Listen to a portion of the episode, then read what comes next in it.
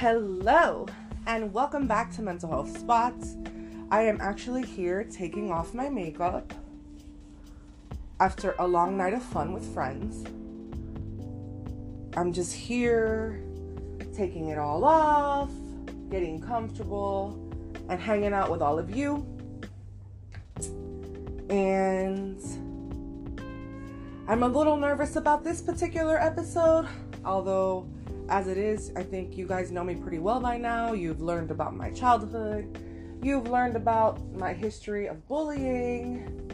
I've talked about my dating history. I think you guys have a pretty good idea.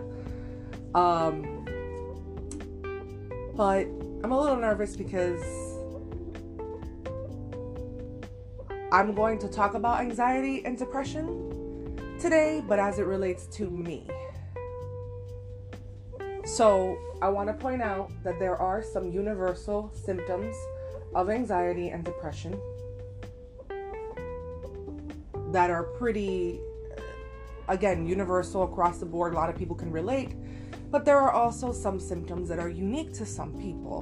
And so, I'm going to talk about this from my personal perspective, and maybe some of you can relate to what I'm expressing, maybe not, but I feel it's important for me to disclose some of this. If you're under the age of 18, please consult with your parent or your guardian before continuing to tune into my podcast. So I'm just here taking off my makeup. Feels good to take it off. I put on a lot today to try to look extra nice for my friends. Um, my best friend threw a Friendsgiving. She did a great job. She always does. She's so good with events. Um, so, how do I start this? I'm trying to figure this out. Um, if I had to trace back my depression, I could trace it back as early as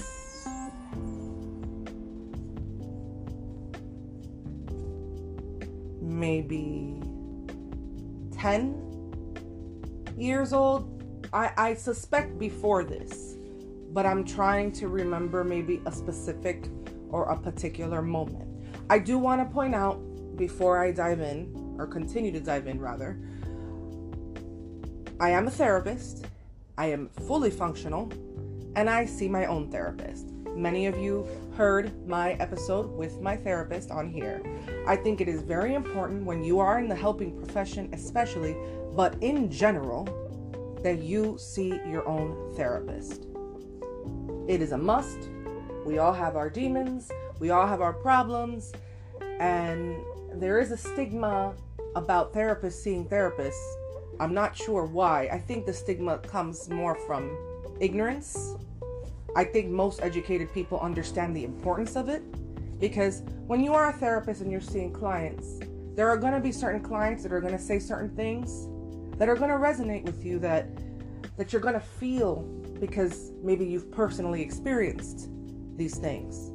And I've made it very clear that I became a therapist because I understand what it's like to struggle emotionally and I want to help others in their healing process. And there are some cases that I can't relate to, like kids with behavioral issues and ADHD. I can't relate to that. I never had behavioral issues growing up. I never experienced ADHD. I can't relate to that. But when I have someone come into my office and talk about a dysfunctional home environment, that tends to be more difficult for me to hear. And so it's important that I see a therapist so that I can process what feelings come up for me. And um, so I'm in treatment. I've been in treatment my entire life. I have done the work. And I think people believe okay, anxiety and depression are going to just go away. They're going to cease to exist. And I am speaking now as a clinician and as someone who has chronic anxiety and chronic depression. No, they do not go away, but it does get better. and there are coping tools. There are things that you can do to alleviate the symptoms. But as far as completely eradicating it, no, that's not how it works, okay? It's a lifelong journey. But it absolutely gets better. I used to have panic attacks every single day in 2012. I was constantly going to the ER and to the doctor. That's not me anymore. There has been a lot of growth because I've been in treatment, I've done the work. So, all those disclaimers aside, I remember being depressed as a child. I'm gonna go ahead and say 10 years old, although I suspect sooner. Um, obviously, my home environment was dysfunctional, but I also have a very strong family history of um, mental health issues. On my dad's side in particular, but a little bit on my mom's as well. So I do believe that also plays a role, but I do feel that the environmental factors are probably a lot more significant in my particular case. Um, for me, depression. Um,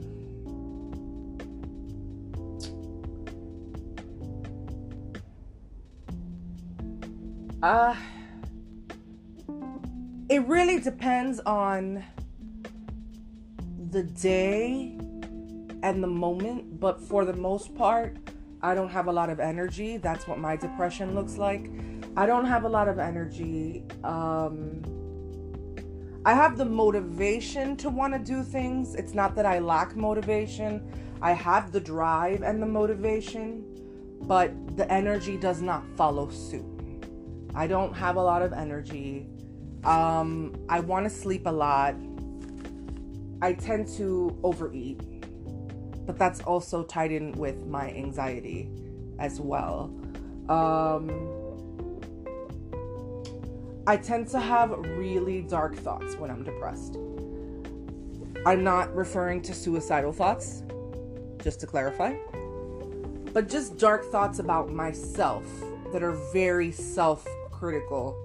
Um, and when I go into like a severe depression, I'm gonna say it in Spanish and I'm gonna translate it. But yo no creo en nadie. I don't believe in anyone. Like, it's really hard for me. When I'm not depressed, it's hard for me. Like, when I'm not having symptoms, more specifically, it's hard for me.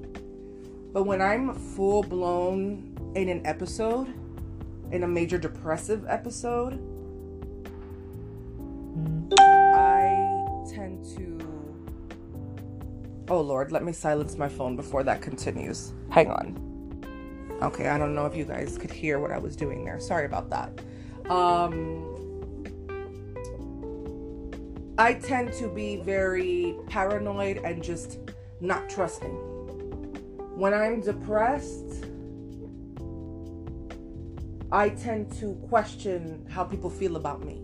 I tend to question my importance in people's lives, um, my significance in people's lives. I tend to feel often, even when I'm not having a major depressive episode, but more so, it's magnified when I am having an episode. I tend to feel um,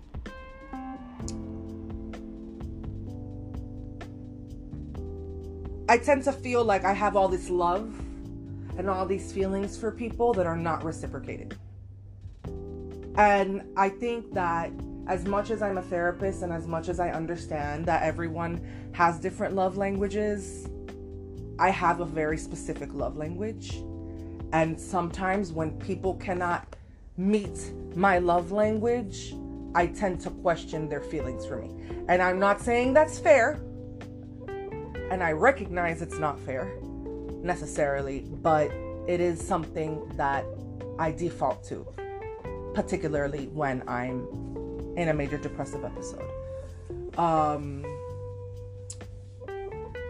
uh, my love language, I'm very overt and I'm very open.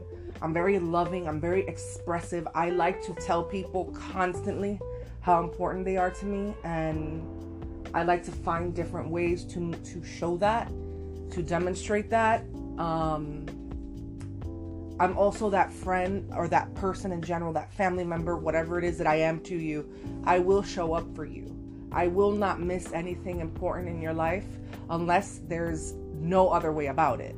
Unless there's some kind of emergency or some kind of fantastic reason, really justifiable reason, I won't miss anything important in your life I will give you a ride if you need a ride. I will show up for you if you're in the hospital, if your family member's in the hospital.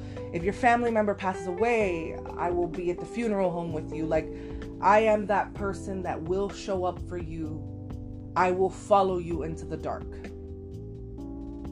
And it's not that I expect it in return because I'm the type of person that I really, really, it gives me anxiety, and we'll talk about that more.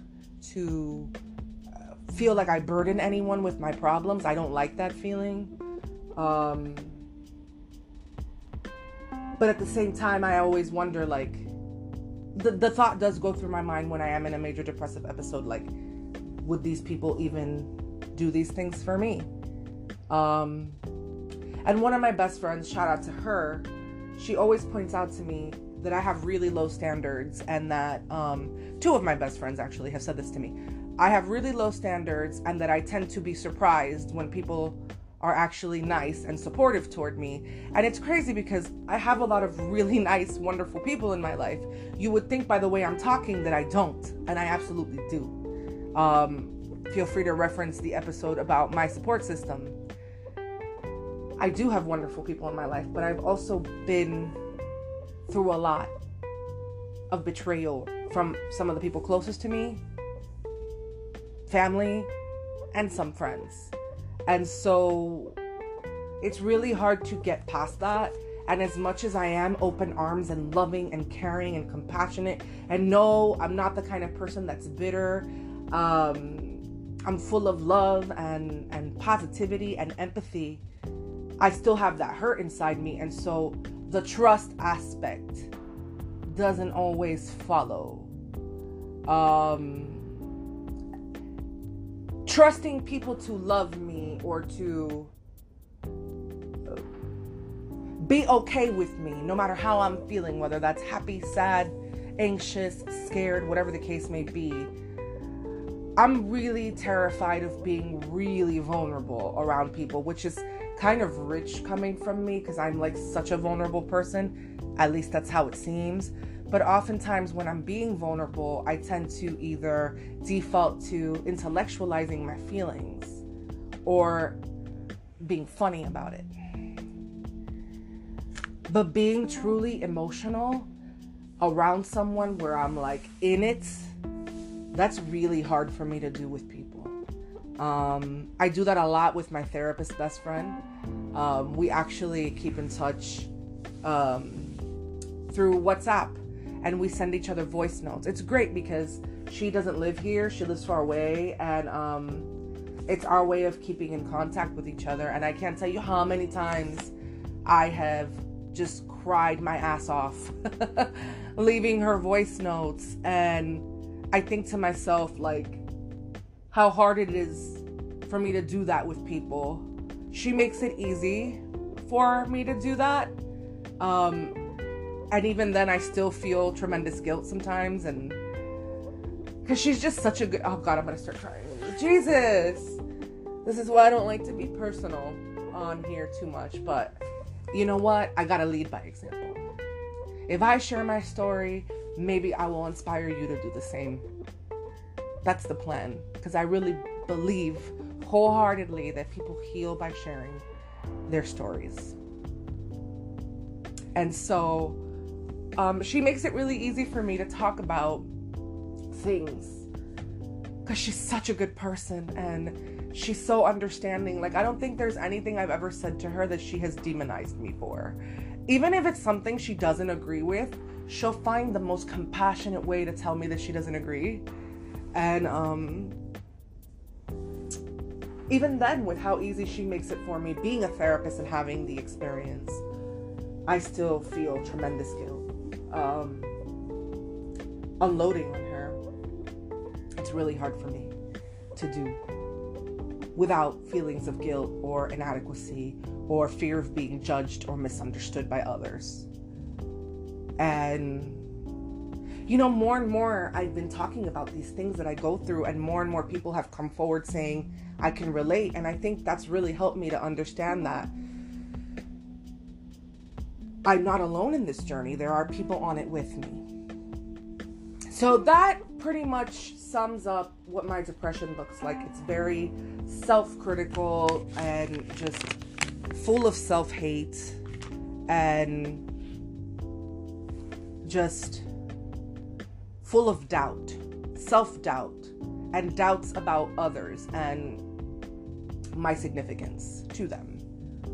Um, feelings of low self worth, low self esteem, anxiety. Um, how long have I been anxious? Um, I would say around the same time. Um, maybe 10 years old. My parents, and it goes back to my childhood, I am their only child. My father has other um, children, but with two different women. Um, and so I am my parents' only child in this marriage. And so my dad is a lot older. He is 81. I'm 32. My mother is 70. So my parents were also older when they had me. And they were just both very, very overprotective in a lot of ways. And um, in a lot of ways, they weren't because like my mom when i was like 14 15 she let me do a ton of things that frankly like sorry future daughter or son you ain't gonna be able to do them you know not gonna make it ain't gonna happen. But they were just very overprotective. Like my mom i never learned how to swim because my mom put the fear of god into me that um, i could drown. And lo and behold one time i almost did. Um, I never learned how to roller skate because my mom said I could fall and break my legs. Um, I never went on any crazy rides at the youth fair because my mom always talked me out of it. So my mom is an anxious person and she put that anxiety in me. And apparently her father was also anxious and my dad is unbelievably anxious. Like my dad my dad also has a history of trauma. Like my dad lost his sister um, when she was 37 years old to breast cancer. And um, I'm gonna take a water break.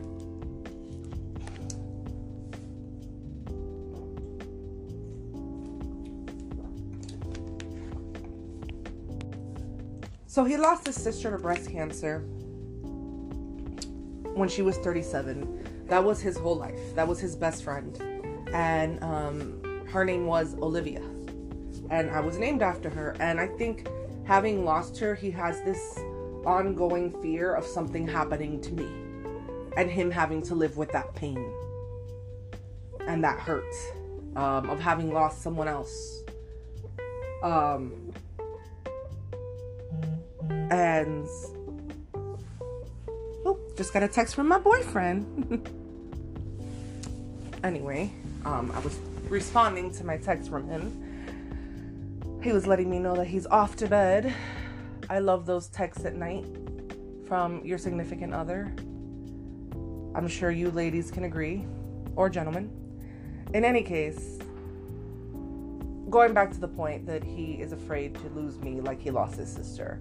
And I happen to be named after her, and I'm, I happen to be very similar to her in a lot of ways, personality wise, physically. And so my parents were just always very fearful of something happening to me. And so that fear it was put in me and I was always very anxious to do anything. And uh, over the years, um, that anxiety, you know, got bigger in different ways. Um, of course, I went through my teenage phase and did my teenage things like, you know, I smoked pot like maybe what three, four times in my life and never did it again. Um, I freaking would do like crazy random things with like my group of friends who I'm still friends with. Um, Shout out to the ladies. Like we would do like crazy things, crazy adventures, go to like dark places and like weird abandoned places and I was anxious about it, but I would still do it. Um but my anxiety is is really overpowering. And I remember once I saw a therapist that told me, You are anxiously depressed. And I feel like no one has ever said it better. No one has ever described me better. And so my anxiety is pretty much I'm constantly in a state of fight or flight. My body is constantly in a fight or flight state, fight or flight mode. And um, the following things trigger my anxiety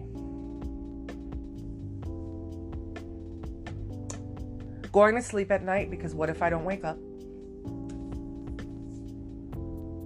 Driving in general, but particularly at night or on the highway because what if I lose control of the vehicle?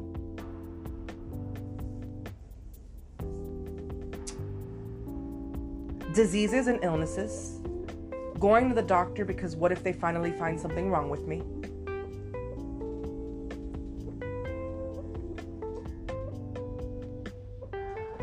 Going on trips with people gives me tremendous anxiety.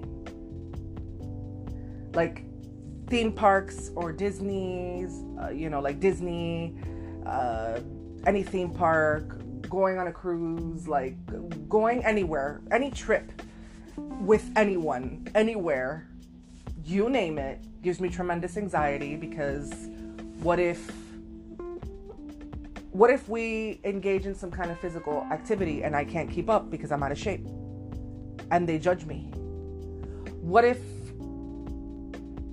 I walk really slow? I have back problems. I have really, really bad back problems. According to my doctor, it's the boobs. What if I have to slow down while I'm walking with my friends and ask them to slow down with me? and they get mad or they get annoyed or they get irritated. I went to Disney with some of my best friends a year ago. Um, and I was so anxious about the trip, and I think I probably found they probably didn't pick up on it, or maybe they did. I tried to find so many ways to get out of it. Not because I didn't want to go with them, because I love them so much, but because I didn't want to be an inconvenience. Because, listen, we were going to Epcot. Epcot is huge, okay? I had never been, but I know it's huge. And I have really bad back problems. I can only walk maybe a block until I need to sit and relax for a minute. And so, do you know what it is that every other block I'm gonna have to say, or every block can I sit and rest? Do you know how annoying it is to go on a trip with someone that needs to rest? And um, shout out to my therapist best friend who said to me a couple of days ago, as a matter of fact, she said, Oh God, I'm gonna cry again. She said, um, I can't think of many people that I would want to go on a walk with but you're one of the people that come to mind when I think about people that I do want to go on a walk with. And if that means that I need to slow down with you or that I need to sit every once in a while, I'll take it because I just want to go on a walk with my best friend. And for some reason, that made me really emotional. Because I feel like I'm so hard on myself and I'm so afraid of rejection that the thought of me going on a walk with friends and having to say I need to slow down, like it, it gives me so much anxiety. I haven't always been treated well. Maybe I'm treated well now, but I haven't always been treated well. And those things follow you and they scare you. And I think about the fact that my friends really are so great and they're so wonderful. And what if I see something? What if something happens and they have a moment where they they say that mean thing that one time and I never saw it coming and I never expected it and I just rather avoid it altogether. And um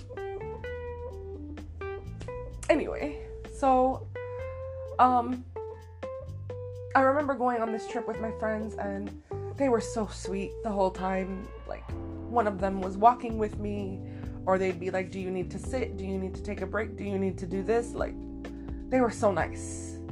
And I'm just like, "Oh my god, I felt like such a burden." And oh, anyway, so moving along, going on trips with people gives me anxiety because A, I'm also not going to go on any roller coasters. I'm not going to go on any rides that require me to be upside down or to be flying in the air or that go incredibly fast. I'm not gonna do it, ain't gonna make it. And so I feel guilty at the thought of letting my friends down and saying, like, I'm not gonna go. And then they're gonna be like, oh my God, like, what a party pooper. And so there's that point. Uh, that's also a trigger. Um, another trigger. I have so many. I can like go on forever about my anxiety triggers. Um, what if I go to a concert and someone comes in and bombs us or like shoots the whole place? Um, ironically, public speaking and social situations are not triggers, which is crazy, right? You would think that that would be something that would be added to the list. I know I do really well with public speaking, and I also know that I do well in social situations. Um, I always make jokes that everybody loves Olivia, you know, like babies, kids, teenagers, adults, the elderly, animals. Like I'm just someone that people tend to tend to like, which is a blessing. Um, I'm definitely not gloating. I'm just blessed and truly humbled by the fact that most people respond positively toward me and I think that's that's great. You know, and um, I'm grateful and I guess I got to keep doing whatever it is I've been doing right to be so fortunate as to receive such acceptance from so many people. And even then, I still fear rejection. Um, so very much. Um, sleeping next to people gives me anxiety because I I don't snore as bad as I used to anymore because I had uh, a tonsillectomy and a septoplasty, which is where they correct your deviated septum. But I do still snore, and so I fear disturbing others and having others be irritated with me. Um, I am anxious about going swimming or being in any body of water um, besides the tub. I am anxious about. What else am I anxious about? Oh my god, it's like there's so many things, it's hard to keep track. I already mentioned driving at night and driving on the highway. Um, should have written these down, but then I'd be writing forever and my arm would fall off. Um,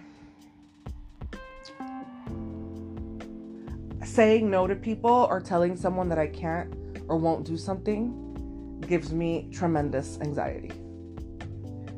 Telling people the truth about how I really feel with regards to something they've done that I don't like. Like, let's say someone makes a comment or does something I don't like, and I have to tell that person that gives me tremendous anxiety.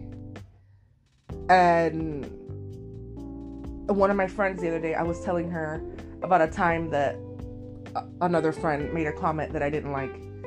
And my friend goes to me, You do realize that if you told her you didn't like the comment, that she would be okay with it because she loves you. And she would accept what you're saying and she wouldn't be mean to you about it. She would be compassionate and she would be okay with it because she loves you.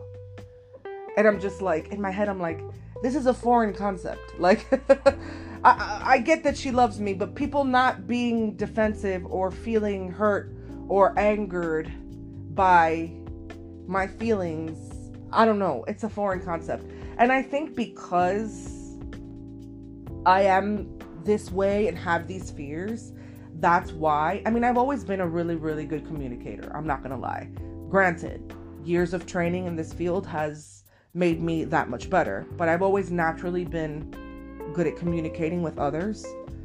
Um, but I am very like I used to be more defensive. I was never super defensive person. It's not my nature, but I used to be more def- more defensive. And I think now I'm just at the point in my life where I'm so accountable to myself. Like if you come and you tell me, "Hey Oli, you did that and I didn't like it." Like I literally will find a way to give you the perfect answer so that you don't feel guilty about having voiced your feelings to me. Like, I want to make sure that you feel like you can tell me whatever it is that you want to tell me about how I make you feel, good or bad.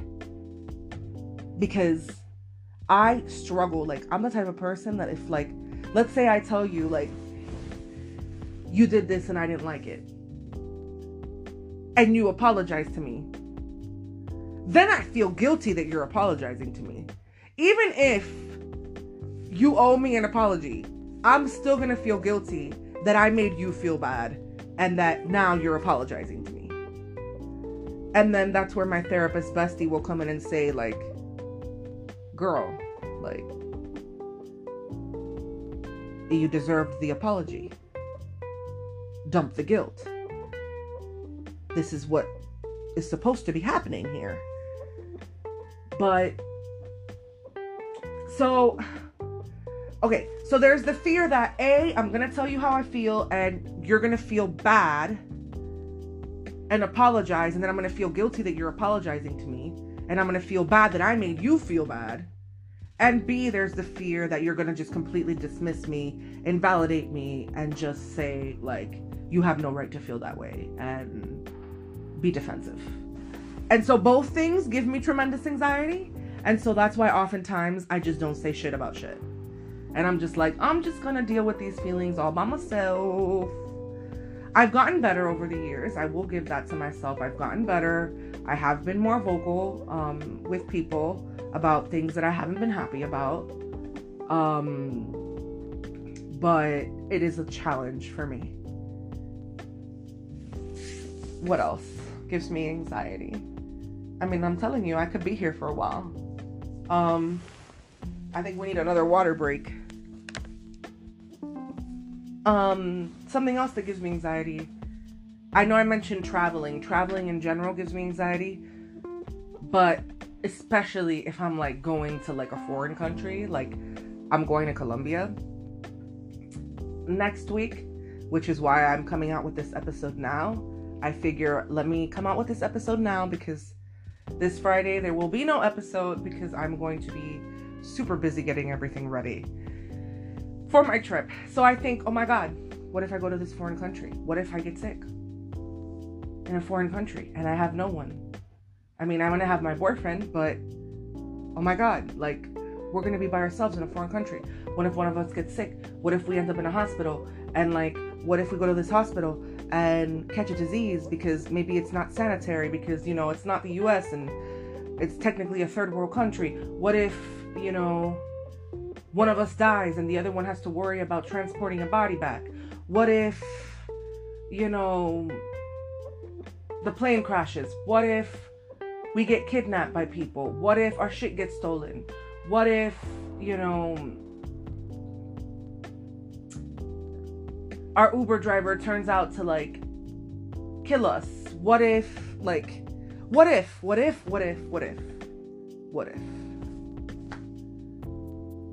I think that the best way to describe generalized anxiety is your mind is in a constant state of what if.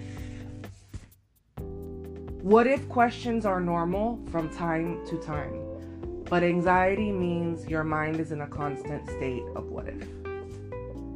And I definitely want to point out that cognitive behavioral therapy techniques have helped me so much so much when it comes to anxiety, and depression alike.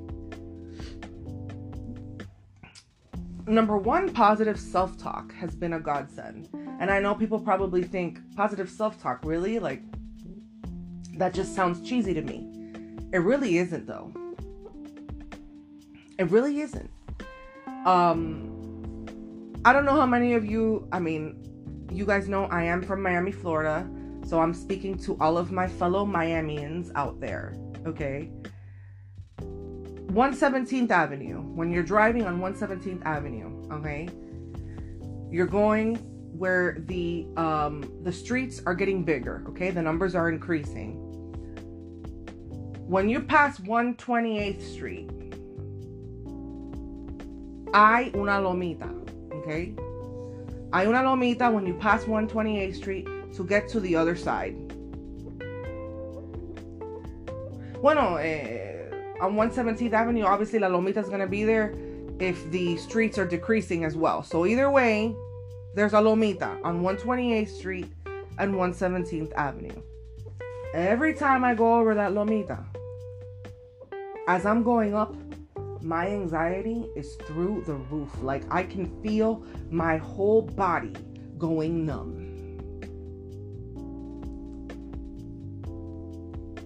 And I'm going up this Lomita. And there have been times, you guys, where I have literally I've had to go somewhere right there, ahí mismo, on 117th and 130 something. I have a client in that general area, and I have literally gone all the way around, taken any other street, been late to my client's house just to avoid La Lomita. And finally, I got to the point where I told myself, Olivia, you're to be uncomfortable for 10 seconds. This Lomita is 10 seconds of your life. This uncomfortable feeling that you're going to be experiencing while you go over this Lomita is temporary. It's going to go away. It is not permanent. Let's get through this Lomita. And so while I go over it, I play music and at the top of my lungs. I'm singing and I'm screaming and I'm doing my best to stay focused. And I go over the Lomita. And so positive self talk does work. You have to be consistent with it. And I've definitely been consistent with it. But it doesn't mean that anxiety and depression are going to cease to exist. They're going to come about.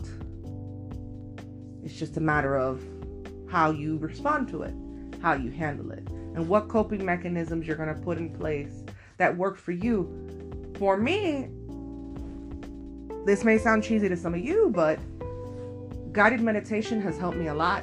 Going to sleep at night, I tend to have the most anxiety at night for some reason. I mean, I'm an anxious person all day long, but at night in particular. Um, and I'll put some guided meditation on from YouTube and that has helped me go to sleep, believe it or not. I mean, and I'm a very difficult person to um to relax. I have a difficult time relaxing. It's very difficult for me. My best friend, the therapist that I keep referring to, she um when she gets me birthday gifts, she usually gets me the 90 minute massages because she knows that in 60 minutes I won't relax. So she'll get me a 90 minute one because that'll be enough time for there to be some some relaxation. Um, I've been really open with you guys because I really want you guys to know that the struggle is fucking real. But you know what?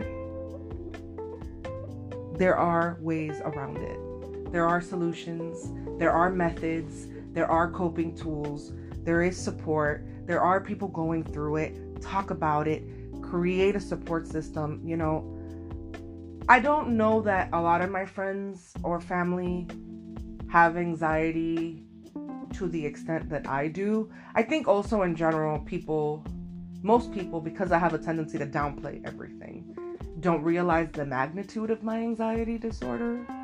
Um, but I think it's just so important to be open about it because at the end of the day, when you talk about it, you're setting it free.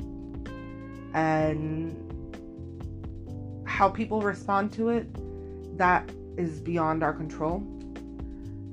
That's one of the the things included in my positive self-talk by the way, what I just said. What other people think, believe, and feel is beyond our control. Um and I think, you know, just setting it free gives you an opportunity to connect with other people and allow other people to um, connect with you and and tell you hey i can relate. Hey i've experienced that or maybe i haven't experienced that but i have a friend or a family member or a boyfriend or a girlfriend someone that i know experiences it.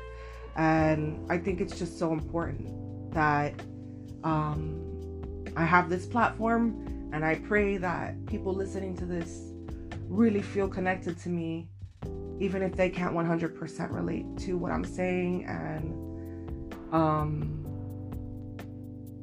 I'm really working on a lot of these fears, a lot of this anxiety, and this depression. I am actively working on these things. Um, and I have made a lot of headway. I have made a lot of progress. I am very proud of where I am today in my life. I have accomplished many things, and I have been faced with adversity time and time and time again. And here I am, licensed in the whole state, a mental health clinician, helping other people. And I'm very honest with my clients, like I've told you all before. I will literally say, I hear you. I get depressed too. I hear you. I've been anxious too. Not to make it about me, because I don't want to take away from their time, because therapy is about them. But I also like to make sure that they see me as a relatable therapist and not just someone that always has all their shit together. No, I don't always have all my shit together. I don't always have my ducks in a row, and that's completely okay. And I'm learning that more and more. And so talk about it. Find a safe place to talk about it. This is mine. And I really pray that the people closest to me listen to this particular episode because I really think it's important that people know um, really understand more intimately how it is that my brain functions. There is no off button here. And I'm serious about that. I go to sleep and I have nightmares at night. Very rarely will I have a nice positive dream that is something that I have worked a lot on as well. Um, it's come down to after like 6 p.m., I don't watch anything on TV that could potentially give me nightmares. Um, so, and mind you, I love horror movies and things like that, ironically, but not after 6 p.m. My mind is very impressionable, so. Thank you all for listening to this, for being part of this journey with me, for giving me the opportunity to share myself with you. And um,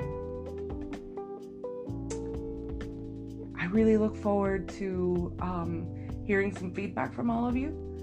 And many, many blessings and positive vibes for each and every one of you. Life isn't easy, but it's certainly very meaningful, very beautiful, and it's so important to continue to find ways to power through some of these hardships because what's on the other side is so worth it. Until next time, I'll catch you all when I return from Colombia.